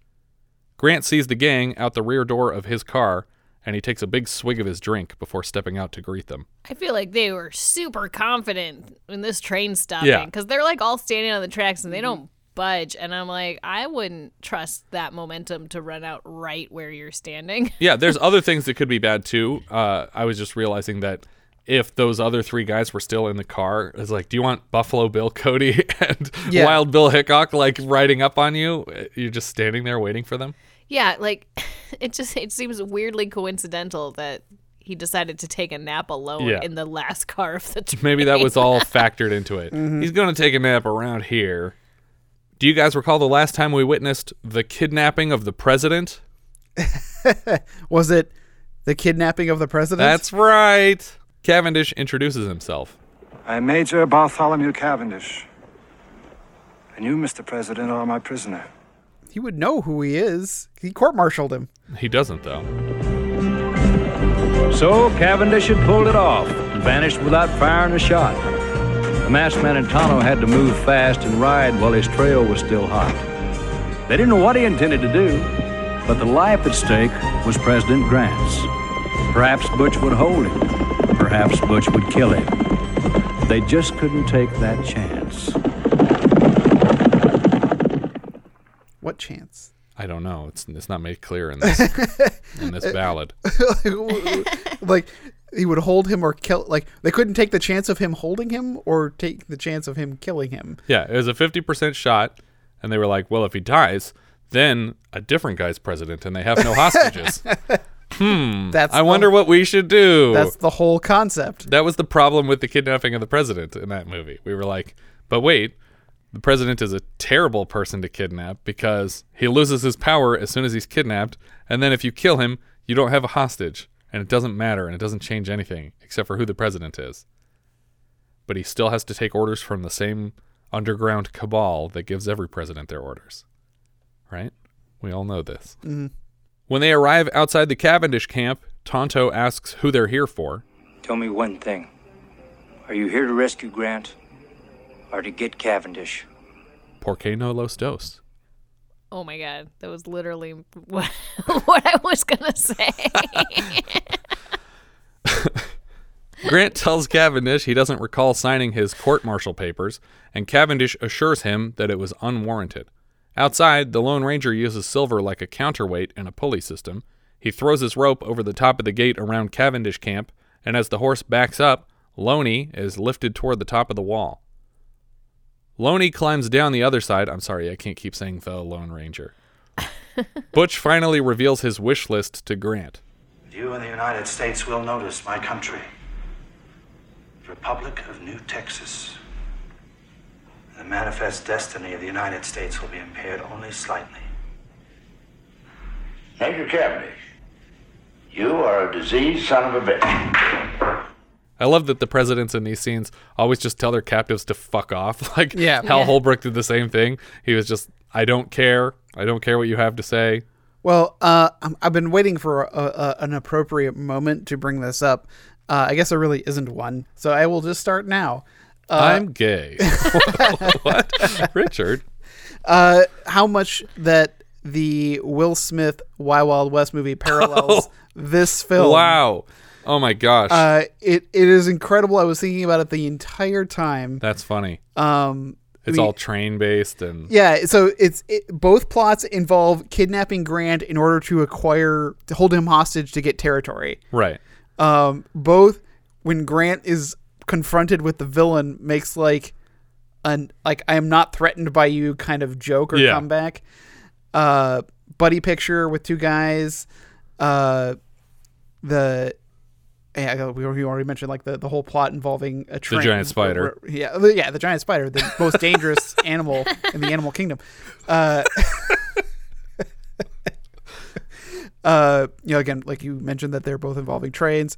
Um, I, I was just like astounded that like so many of these. Oh, the, both both villains are uh, disgraced Union army soldiers. Well, well, uh, Is he a Confederate in that? He, in Ar- Arliss Loveless is a conf- what is a Confederate. Oh, okay. But but he's coming back for revenge and getting revenge on Yeah. by by way of using Grant to get land. Who plays Grant? Um. Well, that's what's I was going to bring up my next great point because Grant. All my points are so great. Yeah, uh, it's just so so much fun. uh, because Kevin Kline, this is one of my Kevin Kline trilogy. Yeah. Uh, in which Kevin Kline plays a character And the president. and well, and plays a different character, and at one point, the first character dresses up and pretends to be the second character Oh, okay. as part of the plot. Um, and but two of them are the president. Yeah, because Dave in this. Yeah, and- and Wild Wild West, he plays both Artemus Gordon and President Grant. Oh, okay, that's awesome. Loney and Tonto approach a building in the camp and hide briefly as a guard passes. The man hears them exploring the camp, and they stumble upon a powder shack full of TNT. We cut to Butch and Grant seated across the dining table from each other. There are so many candelabras between them they can barely see each other. It reminds me of Galaxina from last year, which I'm told was actually a reference to the original Solaris. Butch reads Grant a letter that he intends to deliver to Congress demanding the territory of the entire state of Texas in exchange for Grant's life. This is the worst plan I've ever heard of. Grant's only recommendation after hearing the letter is to not give Congress so much time because he knows how they have a tendency to argue with each other if you give it to them. In the middle of the night, Tonto and the Lone Ranger surprise Sheriff Wyatt in his sleep. They ask where the president is being held, and he pretends not to know what they're talking about until Tonto threatens to scalp him, and he admits Grant is in the next room. How does the sheriff just hang out at the bad guy's place? Aren't you Yeah. the sheriff of a town a bunch of Yeah. miles that way? What are you doing here all the time? Does he ride here every night to sleep? Yeah. Is this your room? Do you share, like, do you bunk up with all these weirdos? Tonto knocks Wyatt unconscious before he can alert anyone else. The daring duo wake Grant in the next room, and to earn his trust, they provide him with a gun, insisting they're here to help. The next morning, Tonto, the Lone Ranger, and President Grant light fuses on bundles of TNT all over the camp. Why, was it the next morning? Yeah. what, did Why you guys did they take a wait nap? hours and hours and I guess hours? Grant is known for napping. Yeah. he just finished his nap before he was kidnapped. kidnapped. the napping of the president. all, all I can all I can think of is they wake Grant and like they're waiting outside Grant's door and it's like what is taking him so long? He's just like, sorry, I had a lot of water at dinner. they just they open the door and they just find him in a chair like ah, he fell asleep again. It's not like it's like the the wee hours of the morning. No, it's like it looks like almost the noon. middle of the day. and there's only one fucking guy outside, like from the from the gang. Yeah. Uh, But there's three idiots just running around in in just wide open spaces, lighting the fuses on all this TNT, and the one guard doesn't notice them. The rate at which these fuses are burning Yeah. is like They're like really three minute fuses. like I realized that like I was like, oh okay, yeah, you're giving yourself enough time with this fuse to light like two or three of these, and then Mm. they light like ten of them. I'm like, Yeah. there is not that much time on these fuses. Is this even TNT? Are you guys lighting candles all over the park? and the one in the box that's going down the Yeah. river? Yeah. Tonto even lights some fuses on small rafts that he releases into the river that runs through the camp for some reason. Tonto releases the gang's horses, and somehow a lookout notices this, but not the escape of their lone captive, and he rings a bell to get everyone's attention. Grant starts shooting at the lookout, and the guy seems really interested in continuing to ring the bell considering there's bullets shooting past him and the wall is exploding all around him. It's like, dude, let go of the bell. They heard it already. This Get reminds- down. This reminds me of the the Zelda game. You know, we were talking about that earlier. I was like, oh, you gotta gotta shoot the guy that's blowing his horn on the oh, top Oh, of the yeah, yeah, the, the thing. Grant starts shooting at the lookout, and then they make their way to some of the escaped horses. The TNT begins erupting everywhere, and Cavendish is completely flabbergasted. He's still able to shoot Grant's horse out from under him, but Grant hops on the back of the Lone Ranger's horse, which is not Silver here because Silver's still parked outside of the camp walls. Mhm. As everything explodes around them, the Lone Ranger ditches President Grant in some kind of aqueduct looking structure. Maybe it's just a footbridge. I'm not sure what this thing is. Hey, where the hell you going and leaving me? You're safer here, Mr. President. Yeah, but I can help you. I've been in a few battles myself, son. Now you're a president, so keep your head down. Cavendish just sort of meanders in a daze throughout the chaos. The floating bomb reaches the wall built over the river, and it is obliterated. When the wall blocking the river explodes, all the president's men come riding through the opening behind Silver. They're all carrying a giant American flag. It's the 37 star flag, and I checked it's historically accurate to the Grant administration. He was the middle president to serve under that flag. The soldiers face off against the Cavendish gang, along with Buffalo Bill. Wild Bill Hickok also takes out a bunch of gunmen in the canyon. How did they find him? Like, did they did did the Lone Ranger and Tonto like coordinate with these guys? They're like, okay, on the way to saving the president, stop off, say, hey Yeah. guys, we're gonna like blow open the gates to this place that you've never been before. So just stand by, But not until the morning. but wait till tomorrow. We'll see you Maybe there. they maybe they left and found the guys in the night and then came back to finish lighting fuses. Oh my god, did we plant all that dynamite and not light it? Oh, we got to go back, right? they have the gang on the run and Butch makes a move for a horse to escape on. The Lone Ranger whistles for Silver to chase Cavendish. The William Tell overture strikes up again as a chase ensues. Moving up a hill, the Lone Ranger leaps off his horse toward Butch, and the two men roll down a hill together. They just punch it out back and forth for a while until Cavendish draws a knife, which is stupid because the Lone Ranger still has two guns holstered. It looks like they're fighting at the mouth of the Bat Cave, but I can't really tell exactly where they are because the shots are very tight. The Lone Ranger knocks Cavendish to the ground and slowly loads a pistol with silver bullets in case he's a werewolf. He puts the gun in Butch's face and then pulls back the hammer. Do it! The Lone Ranger puts the gun away, and we cut right to him delivering Cavendish bound on horseback to President Grant. Grant orders the prisoner taken away and turns to ask the Lone Ranger his name. May I know, sir, to whom I am so indebted? Mr. President, please allow me to remain anonymous. I hope you'll understand. Well, I respect your dedication, and I will honor your request. I'm not sure I understand the point of being anonymous if you have nobody to protect. Yeah, so now Cavendish was attacked by a masked man specifically. Like now Right. that has happened. So Cavendish, the only guy you were hiding from, is equally would be equally looking after you looking for you if you Yeah. were a masked man as if he knows your name. But now he can take the mask off and be himself forever. Oh, wait, no, because Cavendish also wants to kill you without the mask. Yeah. So you're screwed. Find another mask. Can I get one of these but in blue? That's him at the mask shop again. Oh, well then, well then, don't the mask colors mean different things? Like yeah, in cruising? left pocket, right pocket. Grant offers his gratitude to Tonto as well, but Tonto doesn't want a simple thanks. Thank me by honoring your treaties with my people. Yes, we will try. I can't promise I'll try, but I'll try to try. That's what he should have said. Uh, Tonto and the Lone Ranger turn and ride off toward the sunset as Grant grips a silver bullet in his hand and asks his friends, Who is that masked man? Grant, you just said you were going to honor his request for anonymity and then immediately asked who he was. yeah. This doesn't bode well for the promises you just made Tonto.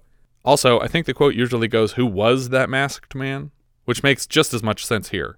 I don't know why they wouldn't use the standard, Who was that masked man? Do you guys recall the last time we heard someone misquote, Who was that masked man? Nope. Gorp. Oh, I have erased that movie from my memory. Bible Louie runs up to the camera and he says, And the Lord said, Let there be orgies! And then as he runs away, we can see he's naked, and a voice from off screen says, Who is that masked man? We get more slow motion footage of the Lone Ranger and Tonto riding through the plains against the blue sky. We see a montage of the events of the entire film play with 50% opacity against the footage of them riding, and Merle Haggard's Man in the Mask song plays us out to credits. The end. That's the legend of the Lone Ranger, guys. Yeah. I think that they made some mistakes I definitely prefer the 2013 one to the 1981 one. for sure. I have not watched that. Is it? I liked it. Is it worth watching? You know, I uh It's slow in the middle. honestly, if you had replaced Johnny Depp in that movie, I would have said it was actually pretty darn good. I didn't like Johnny Depp in that movie. Yeah, because he's being the comic relief. He's like a mime the whole time. Yeah, it's, it's just I think he was the wrong choice. But everything else about that movie I think is pretty solid. Um but this one I think suffered from trying to be like the the TV show. I think it was Right. try it was trying to honor the TV shows too much. It wasn't enough of an 80s movie if you ask me. Like it was it, it was a little bit boring Yeah. and, and and super predictable because they just kind of tried to- Recycled stuff. Yeah, they tried they tried to be true to the story, which is fine and and and maybe there was enough fans out there that would have liked that. Yeah. But w- what I would have liked more is the 80s version of this movie. Yeah. You know, just in the same way that the 2013 one was definitely this it's the same story and the same concept But a modern take. but it was much more action packed and um, you know and and gritty and real and all of those things that this one wasn't Yeah. Yeah, I feel like if you'd ask someone, "Hey, um, did you hear they're making Legend of the Lone Ranger based on the TV show? Can you guess how that would go from one scene to the next for the Yeah. entire plot?" It would be like, "Yes," and I will get it completely correct. yeah Um, and they tried to like up the ante and make it more interesting by having them kidnap the president, um, when it should have just been like a town at stake, because the fact that it's the president is completely irrelevant. It's just kind of, oh, we had him for almost twelve hours, and then you got him back. yeah Good job. but if you had told me that this was literally a recycled uh, plot from the television show or from the radio, uh, I would have 100% believed you. I'm like, yeah, of course it is. This is totally like this week on the Lone Ranger, the Yeah. president's coming to, t-, you know, like I would have believed it. yeah, I, it probably is. Um, I, I, I, I, watching this movie, I thought a lot about the Antonio Banderas Mask of Zorro. as far as, yeah. as far as uh, bringing older characters to life. Uh, while that plot was different in that it's older Zorro handing off the mask to a younger person to play Zorro. Right. Uh, the stakes are not as big as the president. It's it's you know this gold mining uh, slave labor thing that's going on. Yeah. Uh, but I feel like that progression of becoming Zorro was a much more interesting progression than the Lone Ranger because he's not a gunman. He's not like uh, he had combat training when he was a child. And Right. then he went to Detroit and presumably became an, an, attorney, and Yeah. intended to fight his battles with words and Yeah. legislation. Uh, so the, the the montage of him now I can shoot again. It's like, could you shoot before? I don't remember you being able to do that. Yeah. But like that seems really weird to to have the character both be known for silver bullets and also not wanting to kill people. Yeah. What I don't What is understand. the point? What is the point of being so great at shooting if, If you're you- always shooting around people? Yeah, if you're not shooting at people, I mean, I guess you Or used just it to like them. cut Tonto down from the gallows. what if they're but- silver bullets because they actually are really terrible at shooting? Like they're they're very accurate, but they don't even break the skin because they just flatten out. Well, like then a- the idiom is wrong. Well, I mean, silver isn't as soft as gold, but it is a softer metal than what bullets are made out of. Well, bullets are lead's pretty soft, Yeah. isn't it? It's, it's but it's very dense. Yeah, it's heavy, but it's soft. Yeah, that's true.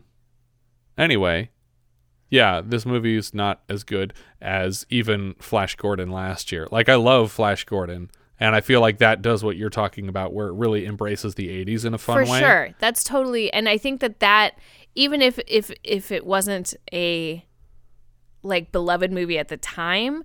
M- Making this movie in the 80s fashion probably would have made it a cult classic. Sure, if it were campier. Exactly. Yeah. exactly totally and and i think that you could have embraced that style um but they were you know it just it just felt like it, it felt like a tv movie. It just felt yeah, bland. I actually blame the directing a lot um, because so many of these scenes are so weirdly composed and like you have the this wide west to play with Mhm. and there's so many shots that are really really tight where you don't even get and they clearly shot in Monument Valley but we never just get a straight on shot of like that the classic wide shot of Monument Valley with all Yeah. the buttes and and even from there on it's like always really tight where there's like one rock formation or the corner of one in Right. the background um, some of the stuff in, in Bryant's Gap looked pretty cool. But Yeah. outside of that, everything is so claustrophobic. Every room Yeah. they're in is tiny. well and i think it was a big miss in terms of like character development caring about these characters because we don't get th- there's a couple of things that happen you know that are that are really you know sad that that in theory we should care about Yeah. you know that he Mhm. can't But we're not dwelling on it. but he can't be with the woman that he loves and he's lost his brother and like you know we, we we do all these things that that should that should have an emotional impact but we don't ever really get to know this character well enough to to we never give him a moment to uh you know like grieve about his brother Right. and or you know grieve about losing the woman that he loves because he has to seek this revenge like we just don't focus on the emotions like it's very Mhm. much about the plot Yeah. the plot is very problematic to me in that having even if the president agreed signed over a document saying that you own Texas you don't have the force to hold it Right. Like i- i- the you you're going to let Grant go because he said you own Texas. He'll go back. He'll bring in the entire army and take Texas back from you. Yeah. also it's no loss to lose texas. I think we'd be okay. Yeah. let texas go. But with the Wild Wild West movie, the threat of being able to hold the territory that they were taking is very real because he's got the hundred foot tall giant mechanical spider that shoots rockets. Right. I mean, like, Which I- made perfect sense. Yeah. That's for the time period. like I, I, I, I fully believe that Dr. Loveless would be able to hold the territory with inventions like these at his at, at his control once it, it was surrendered. Now, how much of the U.S. was he asking for in that film? Oh, he was asking for pretty much like the Louisiana everything. Purchase. Um, yeah. So Why uh, not just attack Washington D.C. with these things? Yeah. and just say, "There, I took over the country." Uh, he he was giving the original thirteen colonies back to the British. He was giving uh, Florida back to Spain. What is he getting in return for these deals? Are Uh, they providing everything? So yes, so he had made back backroom deals with the the royal British royal family, the Spanish royal family, Mexico. He was going to give California, Texas, all that back to Mexico, and so he, he's just getting like the flyover states to hang out in. well, no, he's he's get yeah, Louisiana Purchase is going back to France, and then he's getting the Pacific Northwest from from it's just like this is the price I paid for Oregon. uh, and and those would like those nations would be reestablished in this new world. Interesting. Um, That that that is the plan, and uh, like I said, like it's crazy plan. It's a, it's a supervillain plan, but I believe that he could pull it off because he has the force. Yeah, well, that's I mean, supervillainy works really well with crowdfunding. Yeah. I guess. Uh, but Cavendish, with his army of maybe twenty men, Yeah. he's going to hold the entire state of Texas under his control. Well, Texas is notoriously unarmed. they, they had laws at the time that you were not allowed to not have a gun. Uh, yeah. So I, I don't really get the follow through of this plan. Yeah. they Doesn't went too big. They went too big, and I feel that they also they they should have cast a name as the Lone Ranger. Right. Yeah, I think that's the biggest lesson is that if you wanted us to care about this person from the from the get go without writing a reason for us to care about him, then he needed to be an actor we already knew. Because I'm not going to care about a stranger that much right off the bat. But I, I it's a thumbs down for me. Oh yeah, thumbs down. Yeah, it's a thumbs down. I I have nothing further to add. Letterboxd, what are you thinking, Jess? All right, I have it at 38 out of 67. Okay. Uh, it is below Nighthawks and above Death Hunt. All right, Richard. No, I'd rather watch that. All right.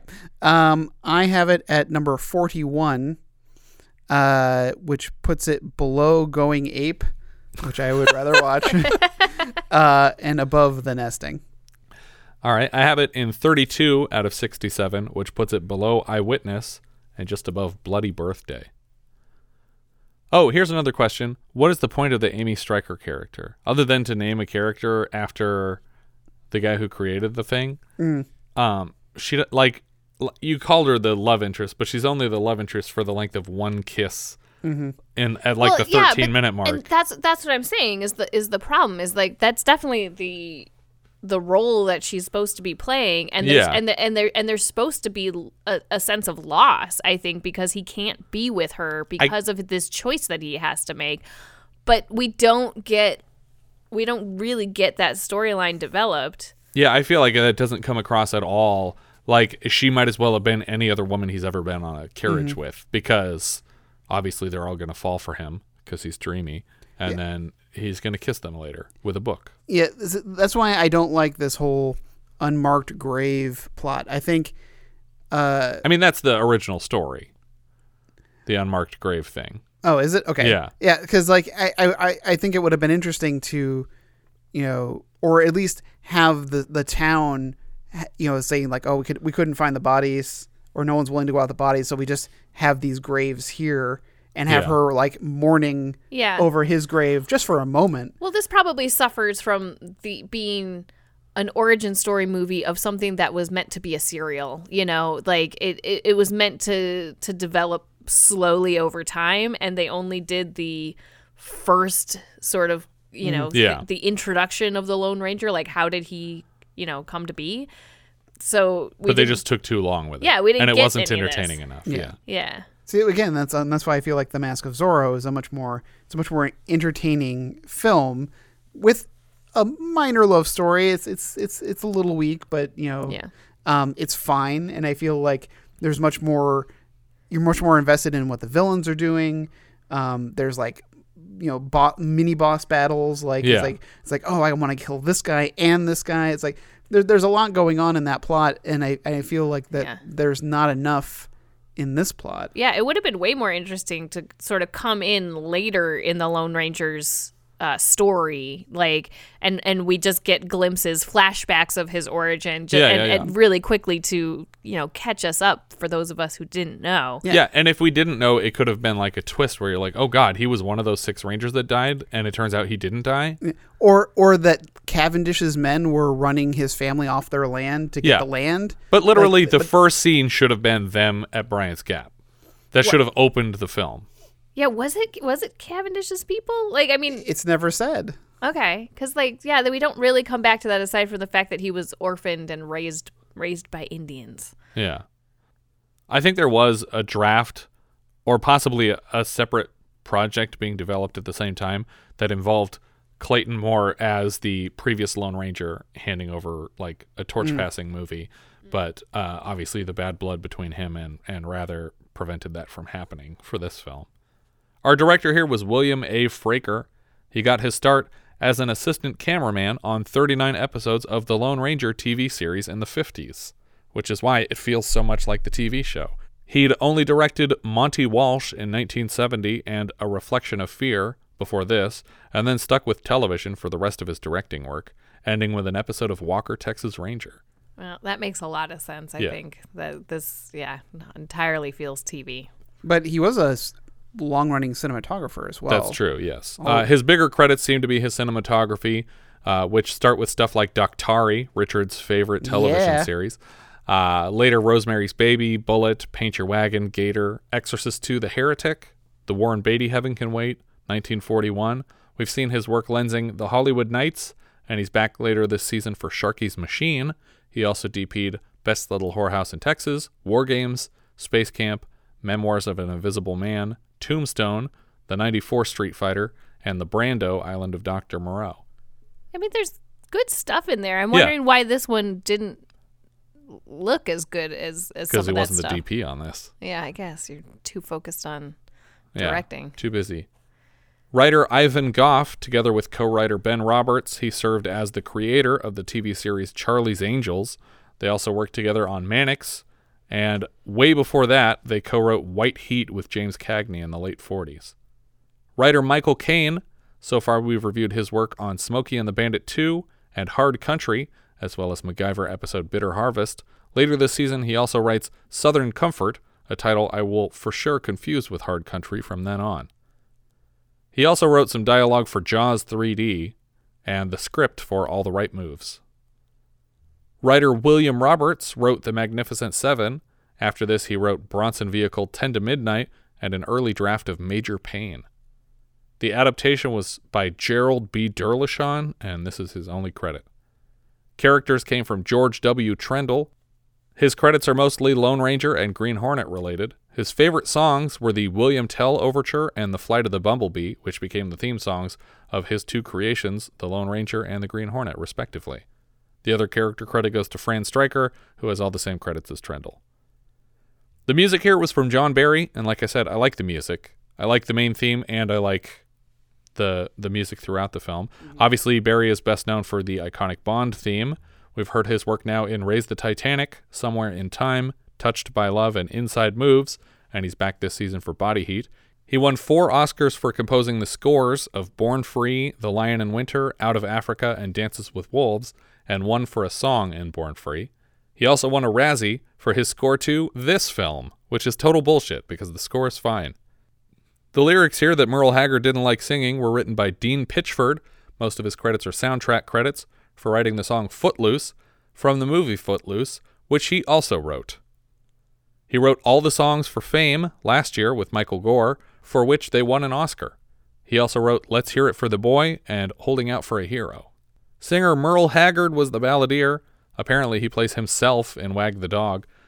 Obviously, he's a popular country western musician, and we also saw him as himself last year for the first Clint Eastwood release, Bronco Billy, taking a five minute break as a fight broke out in a bar. Cinematographer Laszlo Kovacs, he has a long list of credits we've discussed previously in reviewing his work on Heartbeat and Inside Moves last season. He later DPs Ghostbusters and Multiplicity, but he has 80 some credits on major films, so he's he's a huge DP. I just didn't really care for the lighting in this movie, and it, maybe it's not even the lighting. It's it's very soft lighting, Mhm. um, which I feel like I, I would want more contrasty. Well, again, I feel like that might be trying to be more like the television show. Sure. So, you know, like I think it might have worked with different direction, but I, I really don't like the framing for anything here. yeah. Editor Thomas Stanford, he edited Jeremiah Johnson, West Side Story, and something called In the Cool of the Day, which bizarrely came out four years before In the Heat of the Night. Producer Jack Wrather, he was the producer of various incarnations of Lone Ranger and Lassie after buying the rights to each with a fortune earned in the business of petroleum. Another producer credit for Sir Lew Grade. Grade fully admitted years after the film's failure, quote, The mistake was not dispensing with the legend in 10 minutes and getting on with the action much earlier on. That's what I said. That's true. Grade so far worked on Saturn III and Raised the Titanic from what we've covered. He also produced a few Henson projects, specifically The Muppet Show, The Muppet Movie, The Great Muppet Caper later this season, and later The Dark Crystal. As a result, he has a Muppet named after him, Lew Zealand. Oh yeah, the guy that th- throws With the the fishes. fish, yeah. Yeah. Clinton Spilsbury plays the Lone Ranger, John Reid. This is his only feature film appearance. He was originally signed for a three picture deal, but must have just been paid out of it. Not unlike Sam Jones from Flash Gordon last year, the pressure of being an unknown thrown into such a high profile role weighed heavily on Spilsbury. Throughout production, he allegedly spent a lot of time in bars, starting fights with people, allegedly slapping a waitress. Also, like Sam Jones, Spilsbury's voice was entirely dubbed over by James Keach when filmmakers were disappointed with his line reads. On set, he demanded that his lines be shortened and also insisted that the shot be filmed in sequence to accommodate for his lack of experience. After this film, John Derek, producer husband of Bo Derek, was running down the list of famous stories in which he could cast his wife naked opposite a handsome man and settled on Adam and Eve, and he wanted Spilsbury for the part, but the project could not be financed after Lone Ranger's failure. In a contemporary interview with Andy Warhol, Spilsbury described romantic relationships he'd had with Bud Cort and fashion designer Halston. Michael Horse played Tonto. Do you guys recall the last time we discussed a man called Horse? With negligible acting credits to his name, he worked primarily as a silversmith, which obviously fits the character well. He went a lot further than Spilsbury after this, most famously as Deputy Tommy Hawk Hill in David Lynch's Twin Peaks. He also voiced Peter Maza on Gargoyles, among many other voice acting credits. Yeah. And he is of Apache descent. Christopher Lloyd played Cavendish. We've seen him so far in The Black Marble, Schizoid, and quite recently in The Postman Always Rings Twice, but this is his biggest role so far by a long shot. He's Doc Brown, he's Judge Doom, Professor Plum, Uncle Fester, you know this guy. Matt Clark played Sheriff Wyatt. He was Roy Purcell in Brubaker last year, and a very similar character in Ruckus last year. We'll see him again later this season in An Eye for an Eye. He reunites with Christopher Lloyd for another Western, Back to the Future Part 3, in 1990, in which he plays the bartender. He's also the Secretary of Defense in The Adventures of Buckaroo Banzai Across the Eighth Dimension. Juanin Clay played Amy Stryker. The character name is clearly a reference to the writer of the original series, and she was also Pat Healy in War Games. Who's that, Richard? Uh, what's this? Sorry, I missed this person. Who is this? Amy Stryker. Pat Healy. Oh, um, Is that his she- mom? No, uh, Pat Healy is the uh, assistant to uh, Dabney Coleman's character. Oh, okay. Jason Robards played President Grant. We just saw him in Cabo Blanco, as well as last season in Raise the Titanic and Melvin and Howard, in which he earned an Oscar nomination as Howard. We always call out his work in Magnolia and A Thousand Clowns as standouts among his extensive filmography.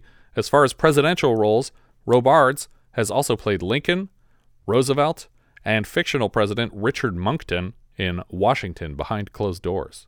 John Bennett Perry played Dan Reid. He's Arthur Stanhope in George of the Jungle and a Secret Serviceman in Independence Day. He's back later this season in Only When I Laugh, and he also plays Richard Whitman, the father of Matthew Perry's Alex Whitman in Fools Rush In. He is also, in fact, the actual father of actor Matthew Perry. Huh. John Hart played Lucas Stryker. This is the actor who replaced Clayton Moore for season three of the original Lone Ranger series. Clayton Moore had declined the cameo due to all the legal actions taken against him by producer Jack Wrather, and clearly Moore had the last laugh. Hart also appeared as the Lone Ranger in a 1970 film called The Phynx and an episode of The Greatest American Hero. Richard Farnsworth played Wild Bill Hickok. He was John Coble in Tom Horn, Sheriff Poe in Ruckus, Esco Brown in Resurrection. He'll show up down the line in The Natural, Misery, and David Lynch's Straight Story. Theodore J. Flicker played Buffalo Bill Cody. He's actually a writer director whose film Soggy Bottom USA we'll get to next season. He's also the creator of the TV series Barney Miller. Mark Gilpin played young John Reid. He's Sean in Jaws 2, and he played Dalem in Earthbound earlier this season. David Bennett played General Rodriguez. He was Ralph in Last Married Couple in America. That was his only other credit. So that's a wrap on David Bennett, everybody. Daniel Nunez played Waystation Agent. This was his last credit. We've seen him earlier this season as a liquor cashier in The Howling. He's also a federale in Close Encounters of the Third Kind. Ted White played Mr. Reid, father of the Lone Ranger. He was a motorcycle cop in Oh God Book 2, a guard in Cutter's Way, a goon in Going Ape, and he's back later this season as a Roman officer in The History of the World Part 1. Sherry Bryson played Mrs. Reid. That's the mother who was shot in the face. She played the tourist in the nude bomb last year, specifically the woman riding the Universal Studios tram that gets dunked in the water until her shirt is completely transparent. She's also the woman at the accident in Creepshow 2 segment The Hitcher. Is there another person at the accident when she hits the guy in the street? Um, I don't remember that. Yeah, I, I don't remember another woman being at the scene of the accident, but apparently she played that person. James Lee Crite played Waiter. He wrote an episode of Eerie, Indiana called The Dead Letter. Jeff Ramsey played Ranger Alcott. He was a horsebreaker in Tom Horn, and he played the Matador in Herbie Goes Bananas last year. Ben Bates was Ranger Post. He's a really big guy. He played Arcane Monster in The Swamp Thing, and we saw him earlier this year in Ruckus as Big Ben, the guy in charge of holding Dirk Benedict hostage. Ted Gehring played Dale Wesley Stillwell of the Cavendish Gang. He was Durant in When Time Ran Out last season, and he's also Crowed in Battlestar Galactica. Buck Taylor was Robert Edward Gatlin. We had him earlier this season as Dynamite Dick in Cattle Annie and Little Britches, and he'll show up later in Triumphs of a Man Called Horse, the third installment, and as Turkey Creek Jack Johnson in Tombstone. I'm assuming since these characters got full names, these are the characters who were executed. Yes, I, these are all the Cavendish gang. But but section. since these, but since these guys got like you know like I, I feel like they they said their names at their execution, their yeah, full names. That makes sense. Chuck Hayward played Wald. He was Deputy Earl Proctor in Tom Horn last year, and he's also Walker Man in The Clonus Horror and Standby Engineer in The Swarm. Terry Leonard played Valentine. Three days after injuring his legs here, he was back on set, and later the same year, he would tempt fate by reenacting a very similar stunt, being dragged under a Jeep in Raiders of the Lost Ark. Bonita Granville played Woman. This was her final film. She was the original film version of teen detective Nancy Drew in the 30s. She appears in 1942's Now Voyager, which we saw characters watching in Gordon Willis's windows early last season, and she had a role on the 1956 Lone Ranger feature on account of her husband having purchased the rights to the character. She is the wife of Jack Wrather. James Keach did the voice of the Lone Ranger and of John Reid. He's the brother of actor Stacy Keach, who played his brother in Long Riders last season, and he's also the motorcycle cop in Vacation, the warden in Walk the Line, and he's Gray Maturin in The Razor's Edge. I think that's everything for The Legend of the Lone Ranger. If you guys have any thoughts you'd like to share, we are Vintage Video Pod on Twitter, Facebook, Instagram, and Letterboxd, where, as I've said before, you can find each of our full movie rankings for the year. We can also be found at vintagevideopodcast.com. We have a Discord. You can join the 24 7 movie chat and share your thoughts on episodes past, present, and future at vintagevideopodcast.com slash Discord. And if you're listening on YouTube, don't forget to subscribe. Oh, what's that sound? We got one! That's right, it's another new patron, Corey Warden. Thank you so much for your contribution to the show. As a $5 patron, Corey now has access to 20 full size 70s reviews and a 21st dropping on Monday morning and 17 mini-sode reviews. We appreciate it, Corey. You're making the show possible.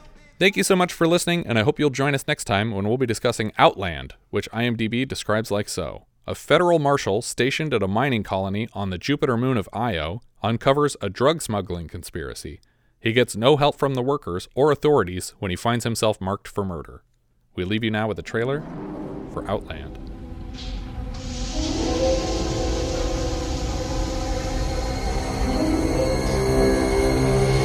in a mining town on the second moon of Jupiter.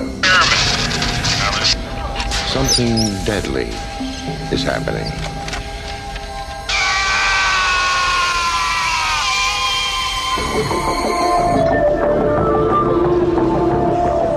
Pretty soon they'll see that this is just like every other mining town. I work these people hard, and I, uh, I let them play hard. There's never much trouble.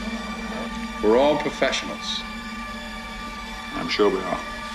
We've only been here two weeks. It'll get better, I promise. I got nothing more on that incident in the mine yesterday. It looks like some guy just went wacko. It happens here. How often? I don't know. It just happens here. Why? I'm not a psychiatrist. I can't tell you why. Some people just can't take it here after a while. What's that guy think he's doing? No way it could have been homicide. Ha- had to have been a suicide. 28 in the last six months. Did you do autopsy? No. Then how do you know it was a suicide? There's no other explanation. When a person exposes himself to zero pressure atmosphere, there isn't a whole lot left to inspect. Something's there, isn't it? Maybe. Try and meddle, I want you to know what you're meddling with. How do you lead? We're dealing with grown-ups here. Bingo. Marshall, you're dead. If you're the kind of guy you're supposed to be, you wouldn't stick around. That's why they sent you here. Maybe they made a mistake.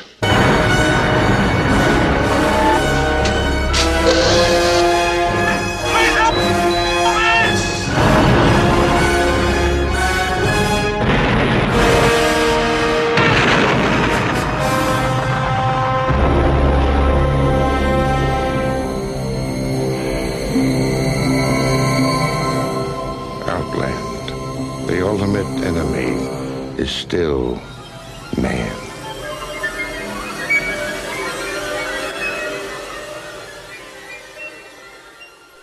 How do you say Haggard's first name correctly? Merle. Merle. I Like think I said girl with an M. Merle. That's all right. It's not a real name. M- Merle? Yeah. It's just a made up word. Merle Haggard. Merle Haggard. Merle Haggard. Mm-hmm. I could do with the whole Merle Haggard part. Just want to. I wanted. I want a part where I'm not saying Say it more dumb. emphatically, just one more. I could do without the whole Merle Haggard part. I could do it without the whole. I'll give it a pause. I could do without the whole Merle. Merle. Merle. this is the one I'm gonna use. Merle. Merle. It's just girl with an M. girl with an M earring. well, now I can't do it at all. Girlm. no, not that kind of girl with an M. I could do without. I could. Fucking. hell. I could never be an actor. I could do without the whole Merle Haggard part. Perfect. Oh my God, sweetie. Fuck off. I felt it in my bones.